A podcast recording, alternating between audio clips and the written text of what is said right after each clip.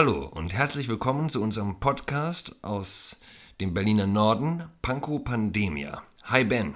Hallo Julian. Ja, sag mal, welcher Tagesheilige haben wir denn heute im Programm? Heute haben wir einen sehr prominenten, bekannten Tagesheiligen, nämlich den Benedikt von Nursia. Kennst du den? Ja, du, ich habe ja äh, meinen Taufname, mein zweiter Name, Julian Benedikt, äh, ihm, äh, von ihm genommen. Ja, er war da eigentlich mein, in Bezug auch auf Papst äh, Benedikt, der, dessen Bücher mich äh, mir stark imponiert haben und ähm, ja, einfach auch Struktur im eigenen Leben, ähm, als Künstler, als Schriftsteller, als jemand, der ohne Chef arbeitet, ja, mit dem, wer ist da äh, hilfreicher als ein, ein Benedikt von Nursia, wenn es um, um Arbeitsregeln oder was in die Richtung ja, geht. Ja, genau, das ist wahr. Da nimmst du ja einiges vorweg. Ähm, geboren wurde Benedikt von Nursia um 480 in Mittelitalien. Und er wurde damals von seinen vermögenden Eltern gleich mal nach Rom zum Studieren geschickt. Ja? Mhm. Das hört sich an wie eine Geschichte aus, aus äh, der Postmoderne. Ähm, ich weiß nicht, ob du die Confessiones gelesen hast. Die Spätantike weist wirklich ganz große Parallelen zur heutigen Zeit auf. Deswegen klingt das auch schon fast wie so eine Geschichte aus äh, den letzten 100 Jahren. Also nach Rom zum ja. Studieren geschickt. Und was, was die Spätantike angeht, habe ich dann jetzt auch erst heute erfahren, äh, Völkerwanderungen, viel, viel in Bewegung. Hm, ist auch noch eine gewisse ja, Parallele, richtig? Kleine Parallele vielleicht. Ja, ja. Ich meine, Italien war jetzt nicht im Zentrum der Völkerwanderung, aber ich glaube, kurz drauf, dann haben die Langobarden dann auch. Hat es äh, geendet. Ja, genau, hat, hat im Grunde dem römisch, dem weströmischen Reich dann auch schon quasi das Licht ausgemacht, äh, auch wenn es auf dem Papier noch länger bestanden hat. Mhm. Aber zurück zu, zu Benedikt von Nursia. Ähm, der war dann in Rom und diese spätrömische Dekadenz mhm. äh, dort, die hat ihn so angewidert, dass er ziemlich bald aus Rom weggezogen ist und mit einigen anderen Asketen in die Berge äh, gegangen ist. Äh, Aber frage ich mich zum Beispiel, wo hat er dann in dieser spätrömischen Dekadenz diese Asketen gefunden? Hm? Auf den, auf den äh, römischen WG-Partys oder? naja, also das Christentum war ja zu der Zeit schon Staatsreligion mhm. ähm, und äh, da haben sich ja. ja einige bemerkt. Mhm. Ähm, nicht nur der, der später heilig gesprochene Augustinus, mhm. äh, dass das nicht so richtig ist, wie das da läuft. Also, ja, weißt du, über Augustinus ist ja toll. Man kennt die Konfessiones, äh, kennt sein Leben daher zumindest, aber ein Benedikt, ich kenne kenn ihn quasi fast gar nicht. Und eigentlich habe ich hab jetzt richtig, richtig Lust eigentlich. Also tatsächlich, an welche Uni ist er da gegangen oder was, was hat er da, was gibt es da an Überlieferungen, wobei was wahrscheinlich im Detail ziemlich, ziemlich undurchsichtig ist. Ist die Quellenlage ist mhm. wahrscheinlich, was solche Details mhm. angeht, sehr schwierig. Mhm. Ähm, Fakt ist, er zog aus, Be aus Berlin, sage ich schon, aus, aus Rom weg äh, in die Berge, ähm, wurde dann später, also er hat sehr viele äh, Leute auch angezogen durch seine Position, war da eine, so eine äh, kleine Berühmtheit quasi. Er wurde dann gebeten, einem Kloster vorzustehen, was den Mönchen dort gar nicht gepasst hat, weil er zu streng war. Die haben dann versucht, ihn zu vergiften. Wahnsinn, ja. Ähm, ja, und irgendwann, beziehungsweise man kann es genau sagen, im Jahr 524 ist er dann mit seinen Anhängern auf den Monte Cassino gezogen und hat dort das noch heute bestehende Stammkloster des von ihm gegründeten Benediktinerordens äh, gegründet. Ja mit einem sehr strengen Regelwerk, der sogenannten Benediktsregel, die dann auch Vorbild für, für viele andere Orden wurde und, und sich sehr schnell auch damals in der Zeit verbreitet hat. Mhm. Klingt aus der heutigen Perspektive so, ja, also gab es, gab es halt vorher keine Regeln, also es, es, muss ja doch was Revolutionäres gewesen sein, weil es solche Strahlkraft ent, entfaltet hat. Ja, äh, die ganze Kloster, die ganze monastische Kultur mitgeprägt und ja, einfach, einfach nur beeindruckend, mhm, was, was dann daraus, daraus geworden ist.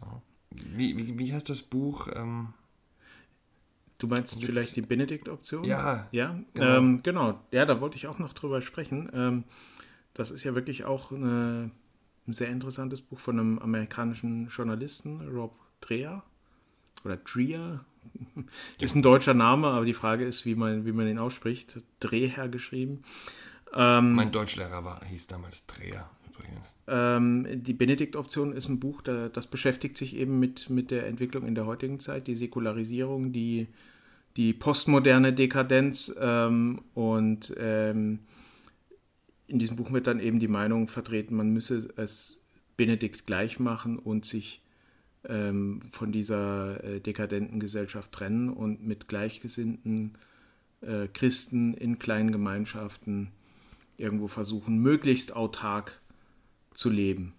Mhm, ja, äh, und sich dann auch nicht mehr politisch engagieren, auch nicht versuchen, diese Entwicklung aufzuhalten. Und keine äh, Podcasts machen. Keine Podcasts machen, genau. Ja. Vielleicht, vielleicht gibt es das die letzte Option noch aus der, aus der, aus der, aus dem Asketen-Dasein raus ähm, Podcast übertragen. Aber ja. Aber ich finde es interessant, dass das ein Amerikaner ist, ne, der, der, zum Beispiel dieses Buch geschrieben hat. Das war ja dann, äh, ich glaube, ziemlich erfolgreich. Ja, das Buch, ich glaube. Ja, äh, das, das war zumindest in den USA sehr erfolgreich. Ja, aber, das aber es gibt es auch auf Deutsch. Ne? Ich habe es hier irgendwo aber liegen. Es, es, war dort viel erfolgreicher als hier? Ich meine, ja. Ja, ja. ja lustig. Ja. ja, das ist doch in, auch ne, bemerkenswert irgendwie. Das ist in den USA, USA äh, mehr eingeschlagen ist als hier. Ja, also es bedient natürlich diese libertäre Sehnsucht nach, mhm. nach äh, Autarkie auch, ja, die, glaube ich, in der, in der amerikanischen Kultur auch noch viel stärker verankert ist. Ja. Wir äh, schreien ja immer nach dem, nach dem Staat. Ja. ja in, in Europa, in Deutschland ganz besonders. Ähm, ja, das, das ist ein guter Punkt. Der starke Staat. Ja. Das, ist, das ist ja nicht. Und, und nicht da geht es im Grunde um, um einen, Rückzug ins, ins Private. Also mhm. nicht nur sich von der dekadenten Gesellschaft lösen, sondern auch möglichst, soweit es eben geht, äh, von, den, von den staatlichen Strukturen. Wobei man da natürlich nie ganz rauskommt, das ist ganz klar. Ähm, wobei du hier ja äh, eine extreme Verbandlung zwischen Kirche und Staat hast. Du kannst ja im Grunde fast gar nicht. Also äh, in Deutschland, wie eng die Kirche mit dem Staat verbandelt ist. Hast du wahrscheinlich international eh ziemlich einmalig, diese Enge. Ja, das kommt hier natürlich das noch, kommt hier dazu. dazu ja. und, und da hast du ja tatsächlich, äh, was heißt denn Benedikt-Option hier? Du hast diese, diese Bewegungen, neokatechumenaler Weg, was gibt es noch? Ähm, fällt dir noch was ein? Die Neos als, als äh, also es gibt schon mehrere Gemeinschaften, mhm. die, die, und die sind sehr erfolgreich. so ähm, ja, sagen, etwas absondern. Ja. ja. Die sind sehr erfolgreich. Die ja. sind sehr erfolgreich. Ja, weil du hast, und da hast du nicht den quasi sozusagen äh, Schimmelneuf gibt's. Richtig, genau. Ja. Ähm, ja, das Opus D ist was anderes nochmal. Hm?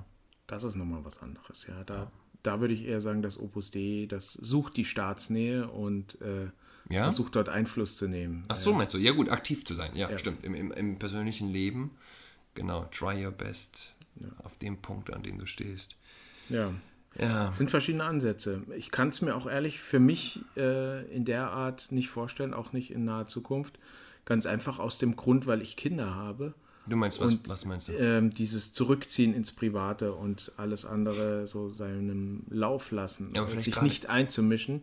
Mhm. Ähm, ähm, ich, ich möchte ja meinen Kindern auch ein, ein Land oder eine Welt, soweit man darauf Einfluss nehmen kann, hinterlassen, ähm, in der es die lebenswert ist. Ja? Ich, ich möchte ja nicht, dass, dass meine Kinder in so einer dekadenten, sozialistischen Gesellschaft leben.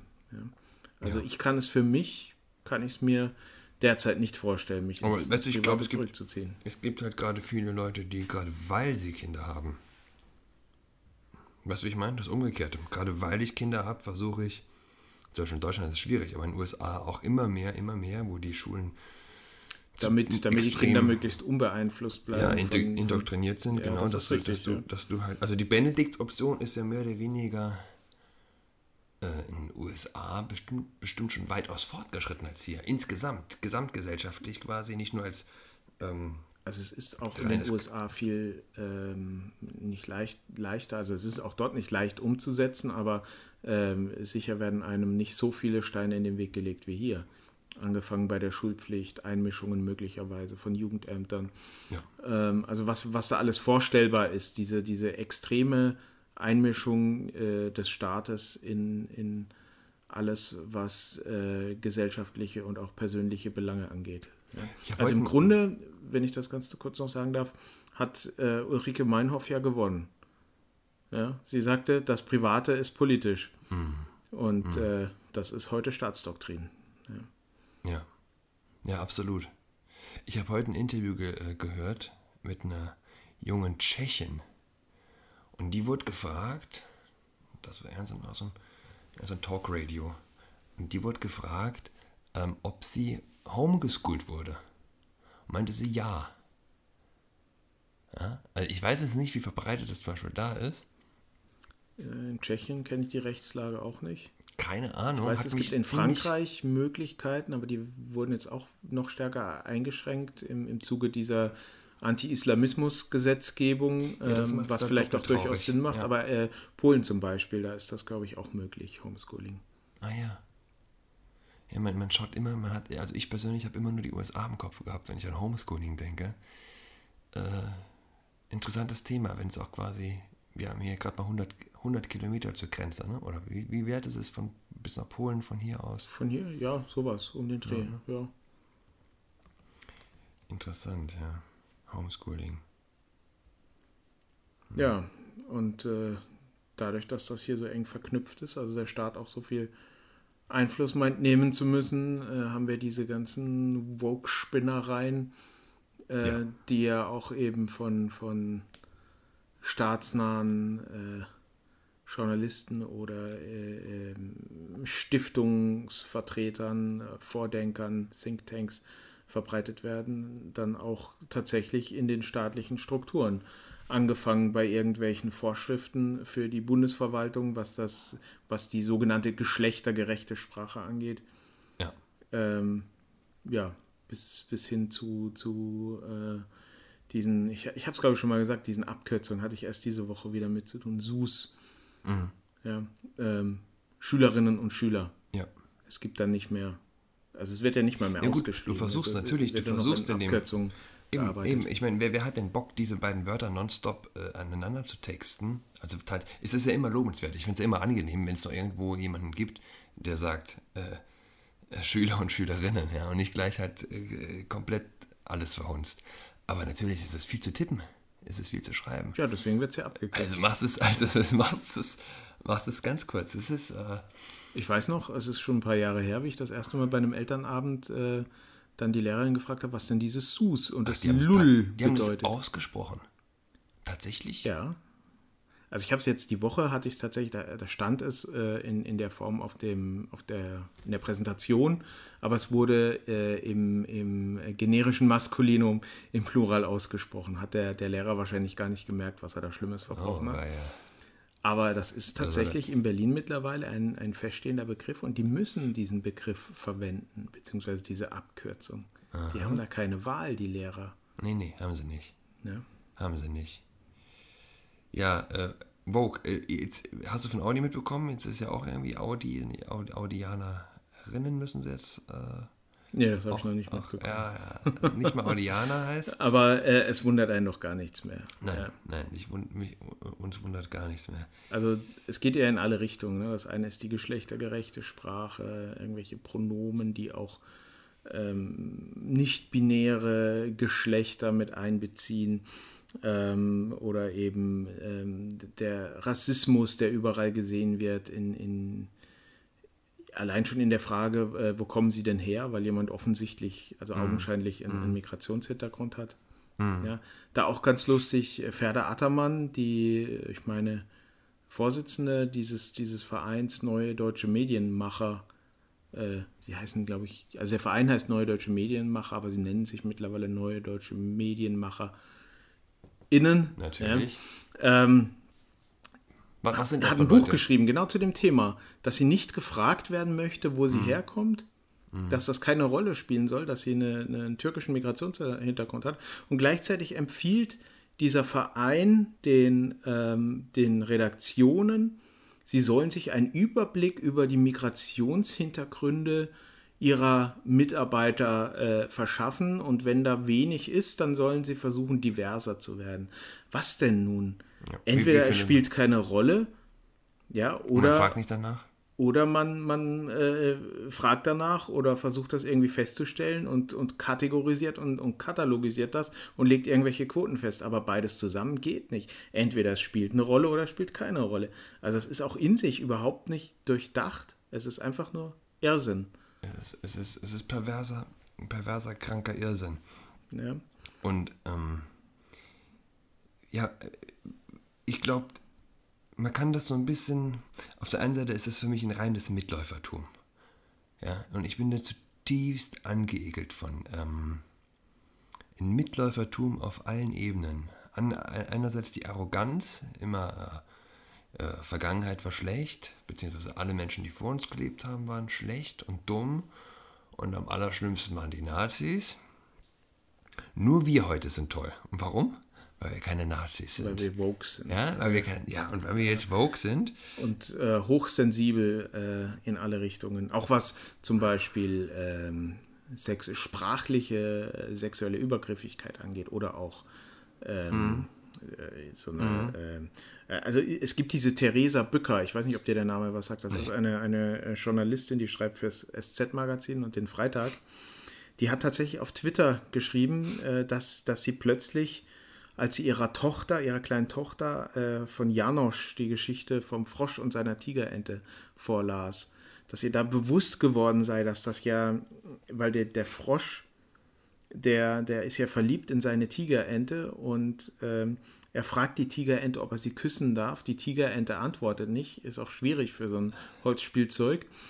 Und er küsst sie trotzdem. Ja, und da ist ihr bewusst geworden, dieser Theresa Bücker, als sie das ihrem Kind vorgelesen hat, dass dieser Frosch sexuell übergriffig ist. Und dann ist ihr, wie sie, äh, was schreibt sie? Ich habe es ich hab's mir notiert. Und ehrlich gesagt habe ich mich in diesem Moment wahnsinnig geekelt und gedacht, what the fuck did I just read? Ist falsch. Ne? Das kann nicht im Ernst eine Kindergeschichte sein, dass eine Figur an einer schweigenden Figur sexuelle Handlungen vornimmt. Sexuelle Handlungen. Tatsächlich, da haben wir wieder die perverse Sicht. Ja, Also sie redet von nicht mal nur von, von, einem, von einem Bussi, das sind jetzt sexuelle Handlungen, genau. die sie anekeln. Das ist der, Oh, ja, oh, Man, man steht, man, man steht, ich, ich stehe sprach, ich stehe tatsächlich, ich stehe sprachlos. Allein darauf zu kommen. Also es geht doch um, um ein, ein Holzspielzeug. Das ist doch, die, die Ente kann doch gar nicht Ja oder Nein sagen. Also wie irre ist es denn überhaupt auf so einen Gedanken zu kommen? Ich verstehe es nicht. Ich meine, warum liest sie ihrer Tochter überhaupt was vor? Ich meine, hat sie kein Netflix? Oder? Ja. Ich, Im Übrigen, ich glaube, ich weiß jetzt nicht, ob alle Zuhörer die, die Ironie verstanden haben gerade. Arroganz und Mitläufertum. Das waren so ein bisschen, ähm, musste ich die Woche denken. Ja, ähm, und, und auch wirklich, man muss es, äh, man muss es so, sa- so nennen, äh, gewisse Geisteskrankheit gehört auch dazu. Also man kann nicht ganz normal sein im Kopf, um solche, solche Tweets abzusetzen oder äh, solche Thesen zu vertreten. Das ist, Nee, weißt du, was ich mittlerweile glaube, ist, es ist fast umgekehrt, dass man, weil normal ist es jetzt. Es ist, es jetzt ist es, jetzt ist im Grunde dieses Gedankengut mehr oder weniger zu einer gewissen Art von Normalität äh, aufgebauscht. Und wie du auch äh, einen Faschismus als Normalität hast und, und einen Judenhass als Normalität hattest oder, oder eine Sklaverei-Gedanken als Normalität hattest, der Mensch, was, was wir vergessen ist, dass im Grunde äh, ich sage mal Anführungszeichen, die richtige Sicht auf die Welt oder zumindest die, die keine Sklaven, Sklaven zu haben oder äh, nicht Juden zu hassen oder äh, jetzt nicht, nicht, nicht wie ein, wie ein Wahnsinniger dem Genderismus hinterher zu laufen und sag, zu sagen, Männer, Männer können auch schwanger äh, menstruieren und, und, und, und, und äh, lass Männer gegen äh, Frauen im Sport antreten. Das eben nicht als normal zu empfinden, ist eigentlich die Herausforderung anscheinend ganz offensichtlich für den Menschen. Ja, das ist immer in, in ideologischen Zeiten und äh, im Grunde die, die, äh, die Vorstellung, äh, ein Mensch könnte des anderen Menschen Eigentum sein, was der Sklaverei zugrunde liegt, ist im Grunde auch nur eine Ideologie, ja, die das göttliche Naturrecht negiert. Aber uns allen ist, davon bin ich wirklich tief überzeugt, uns allen ist die Fähigkeit angeboren, egal wo und wann und wie wir aufwachsen, aus uns selbst heraus diese Wahrheit zu erkennen und uns und, und das alles in Frage zu stellen und, und auch uns davon zu lösen. Also äh, man ist nicht rein das Opfer der Umstände. Mhm. Und diese Verantwortung hat jeder einzelne Mensch. Die können, also äh, ich bin dagegen, äh, die Leute freizusprechen von der Schuld, wenn sie sich einfach dieser Ideologie hingeben. Das äh, sehe ich so nicht. Ne, bin, bin Dass man sagen kann, es ist halt normal und deswegen äh, sind diese Leute auch normal. Nee, Nein, nee, bin, ist, ich, bin, ich, bin ich prinzipiell äh, bei dir. Und äh, das, das meine ich aber mit Mitläufertum. Ähm, was, letzten, le, letzten Sonntag und den Sonntag zuvor. Ich, ich komme aus der Messe und Maria 2.0 Flyer werden verteilt. Ja? Und äh, ich hatte den, den Herrn angesprochen, den freundlichen, engagierten Herrn. Und äh, an dem einen Sonntag kam auch noch so ein bisschen ins Gespräch. Sonntags drauf kam ich auch wieder raus. Ach, auf sie habe ich gewartet. Er wollte halt nicht mehr mit mir reden. Ähm, ganz gegen Ende dann doch. Jedenfalls 400 äh, Jahre nach der Reformation, sagte er, jetzt wäre es doch endlich mal an der Zeit. Ja, für was denn? Ja, für was denn? Für eine zweite Reformation? Hm. Und dann ging es. Für eine ähm, zweite protestantische Kirche. Ja, das ist ja da, das, woran die arbeiten. Tatsächlich, ja. ich hatte ihn dann immer, äh, ich hatte ihn gefragt, gibt es denn einen Punkt von den ganzen Punkten, die sie fordern auf dem Blatt, das waren, ich weiß es nicht, acht, acht, neun Punkte, ich weiß es nicht, ähm, gibt es denn einen Punkt davon, den es nicht schon gibt, denn der eben nicht protestantisch ist? Gab es natürlich keinen, ja. Ähm, und dann hatte ich ihn gefragt, ja, aber ist es nicht ist auch so eine Art unterschwellige Arroganz? Er meinte dann, nein, auf katholisch sein will ich mir nicht sein. Zu glauben, ich brauche nur das Label katholisch. Ja? Ich, ich mache ich mach alles wie die. Ich, ich mache ich mach alles mit. Ich, ich mache Frauenpriestertum, ich mache ich, äh, äh ich, ich, ich schaffe den Zölibat ab. Ich lasse alles, jegliche Form der Ehe ähm, segne ich ab. Aber macht das alles quasi mit, unter dem Label katholisch. Was, was ist das anderes als eine Art von Arroganz? Zu glauben, gibt's alles schon, klar, gibt, gibt's alles schon. Aber, aber die machen es nicht richtig, die brauchen das Label katholisch dafür. Ja? Ich, ich ja, begreife es, nicht, weil ich glaube tatsächlich, es ist eine Art von es ist eine, Arroganz. Äh, die haben Probleme mit äh, im Grunde ethischer Diversität, könnte man sagen. Ja, das ist auch also ähm, es ist natürlich der Wunsch, das, äh, das Katholische auszumerzen, weil es, weil es eben diese Ideologie stört. Es steht im, im ganz konkreten Widerspruch zu dieser Ideologie. Und nur wenn es ausgemerzt wird, ähm, glauben die, ähm, dass, dass diese Ideologie sich vollständig durchsetzen kann. Was sie nie wird, weil sie, wie gesagt, im Widerspruch steht zu unserem göttlichen Naturrecht und, und das, ist, das wird sich am Ende immer durchsetzen. Aber in dieser Vorstellung ähm, dieser, dieser Leute, die aus der deutschen katholischen Kirche eine zweite protestantische Kirche, wobei das ist ja auch nicht einheitlich, das, das ist ja dann ganz breit auch. Es gibt auch durchaus wirklich sehr äh, hochanständige Protestanten, ja, also gerade Lutheraner ähm, oder auch andere äh, unter, Untergruppierungen.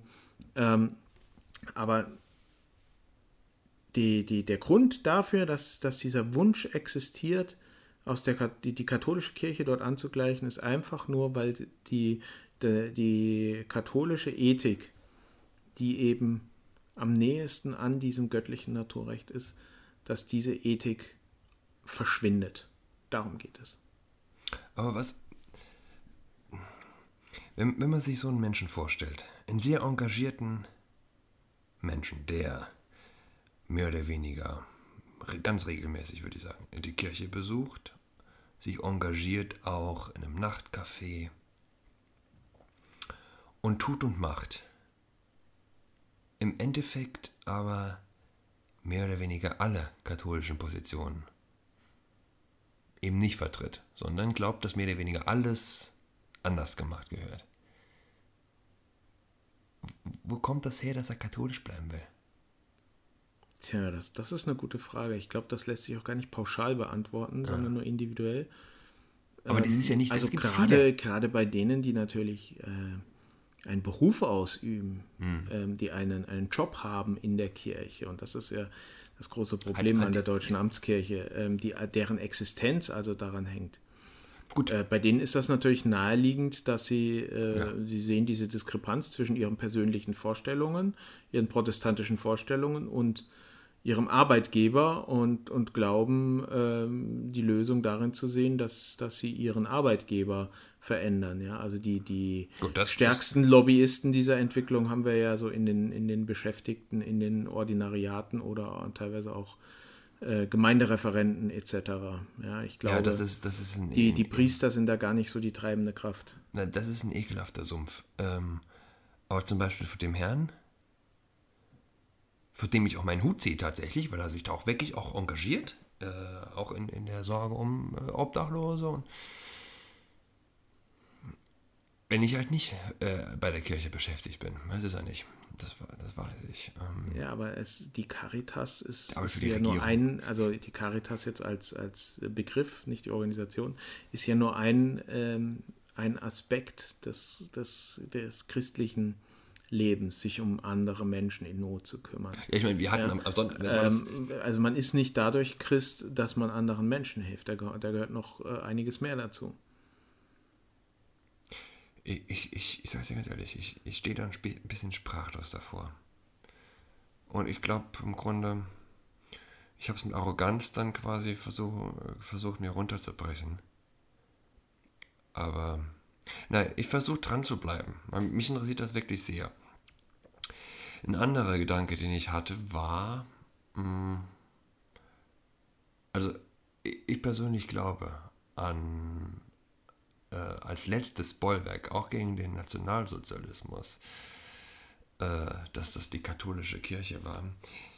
So sehr wie, wie heute sie auch quasi so eine Art letztes Bollwerk gegenüber dem, äh, du meine Güte, du kommst, du, wirst, du bist ja schon verwirrt mit den ganzen Begriffen, ne?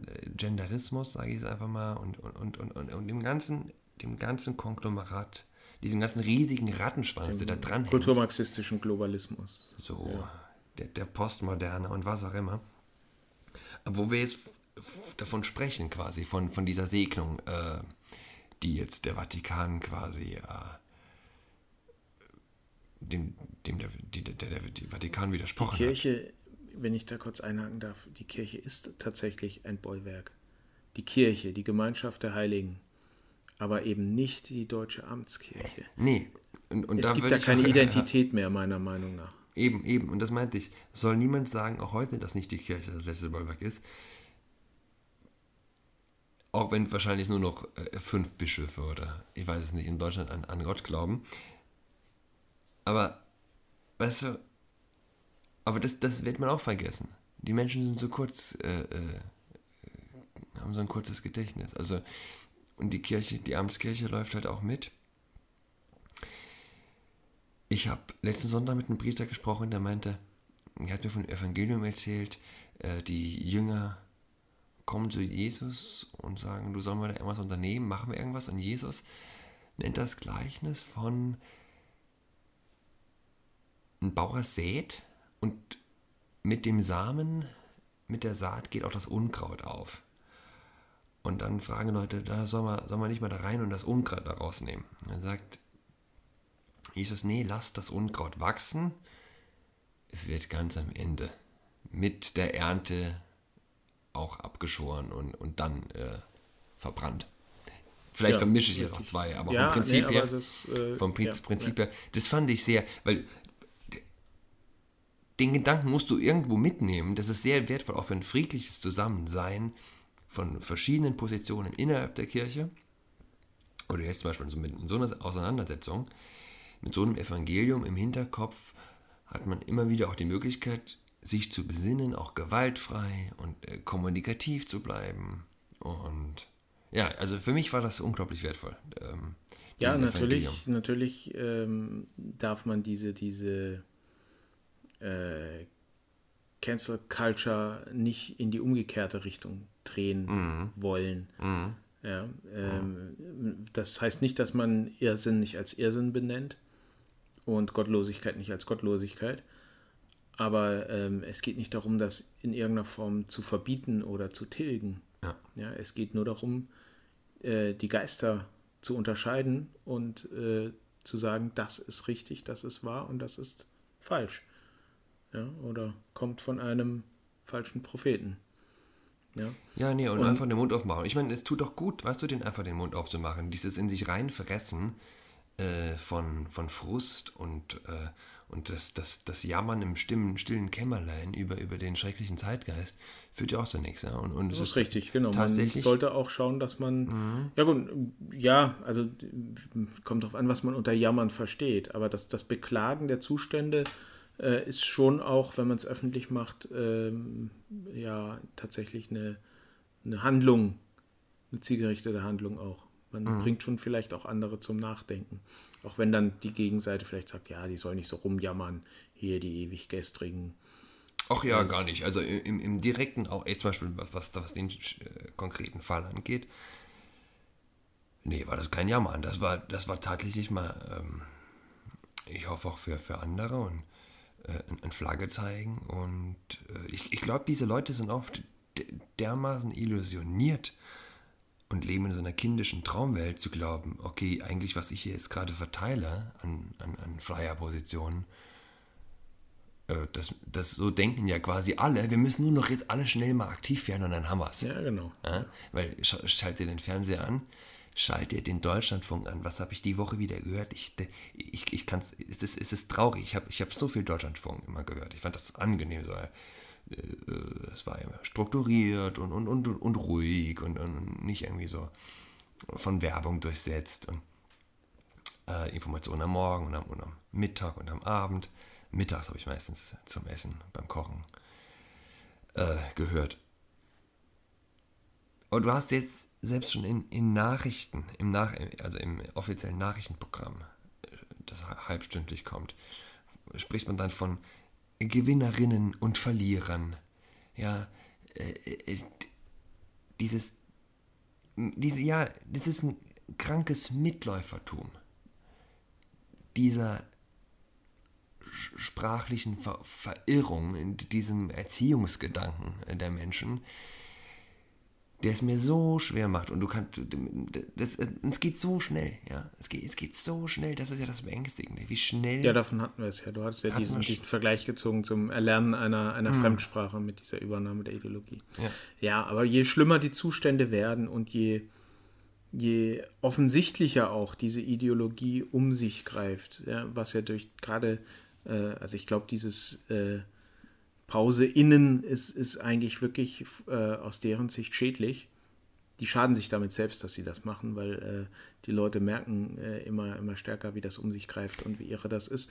Ähm, aber je stärker das wird, desto stärker wird auch die Gegenbewegung, weil wir haben äh, die, ich bin der festen Überzeugung, dass wir sehr viele Menschen haben, die wirklich noch frei im Kopf sind und, und dann auch anfangen aufzustehen, die eben nicht die Benedikt-Option ziehen, da sind wir wieder beim, beim Ausgangspunkt und sich komplett ins Private zurückziehen, sondern die eben sich auch öffentlich hinstellen und sagen, ich mache diesen Scheiß, Entschuldigung, nicht mit. Ja? Das ist verdammt schwierig im Berufsleben, glaube ich, für viele, viele Kommt Menschen. drauf an natürlich, in, in, in welchen Berufen, man muss da genau, genau hinschauen.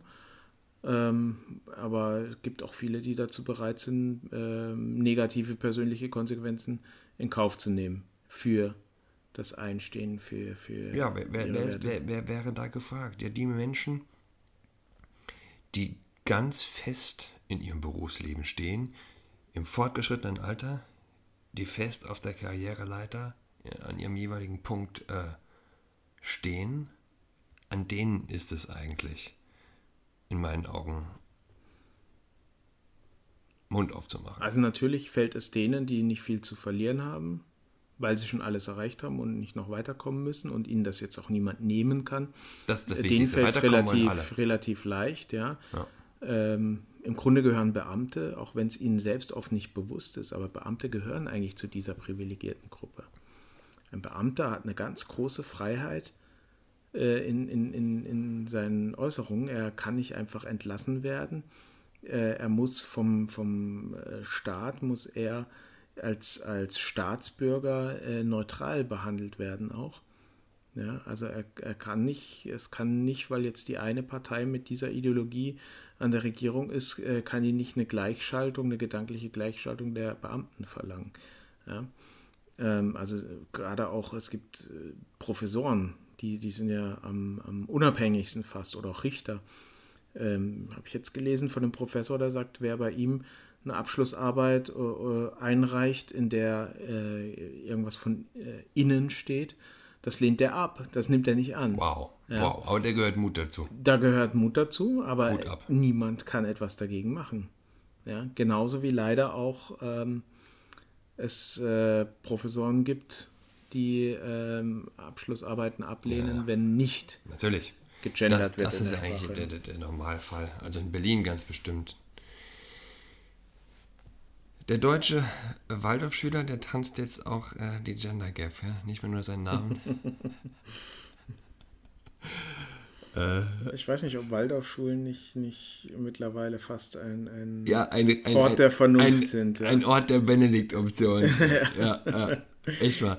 Und, und, und äh, der Journalist, die Journalistin, ja, spricht mit äh, glotales, stimmloses Plosiv, nennt sich das ja. Was ist das denn? Das ist das.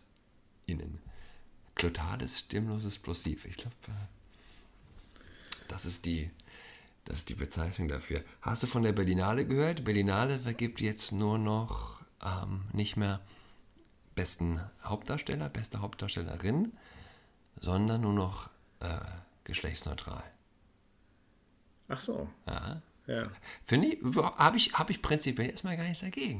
Ja, ja aber was macht, man, was macht man denn, ja. wenn, äh, was macht man dann? wenn im, in drei Jahren geschlechtsunabhängigen Vergleich äh, man lauter Männer hat, die, die tatsächlich die besten schauspielerischen Leistungen gebracht haben. Also, äh, ich, ich, denke mal, den Fall wird es komischerweise nie geben. Weißt du, ähm, nee, nee, ich, eben nicht, es war jetzt, glaube ich, auch gerade andersrum. Ähm, aber ich sag mal so, Konkurrenz belebt das Geschäft.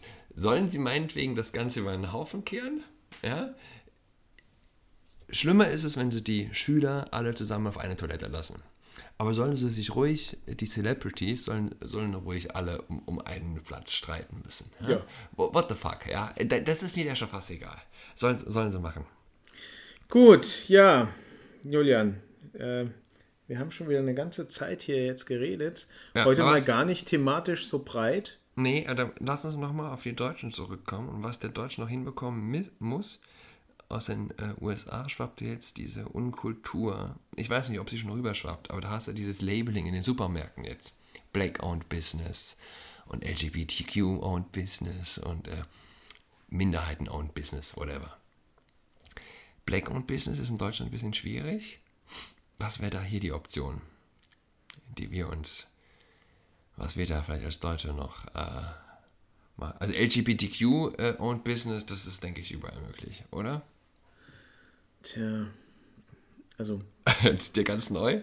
Ihr sagt ja, das kommt. Äh, also ich, ich verstehe das Konzept dahinter und ich meine, ich hatte auch mit diesem Black-Owned Business, dass das auf Google angezeigt werden soll, äh, hatte ich auch äh, was gelesen, wobei Google sich dann wohl dagegen entschieden hat, weil es dann wieder welche gab, die gesagt haben, da gehe ich grundsätzlich nicht hin. Also äh, ja. das wollten dann auch wieder viele nicht. Ja, ja weil sick. es gibt halt immer auch noch eine, eine, Gegenbewegung. In den USA ist ja auch diese, diese Spaltung noch weitaus größer als bei uns. Ja, ja Wobei härter, ich auch nicht äh, sagen würde, wenn, wenn äh, ein Geschäft von, von äh, jemandem mit Migrationshintergrund oder von, von äh, jemandem mit diversem Geschlecht geführt wird, dass ich deswegen nicht in das Geschäft gehe. Ich gehe doch in ein Geschäft, weil ich irgendwas Bestimmtes kaufen na möchte. Eben, na eben.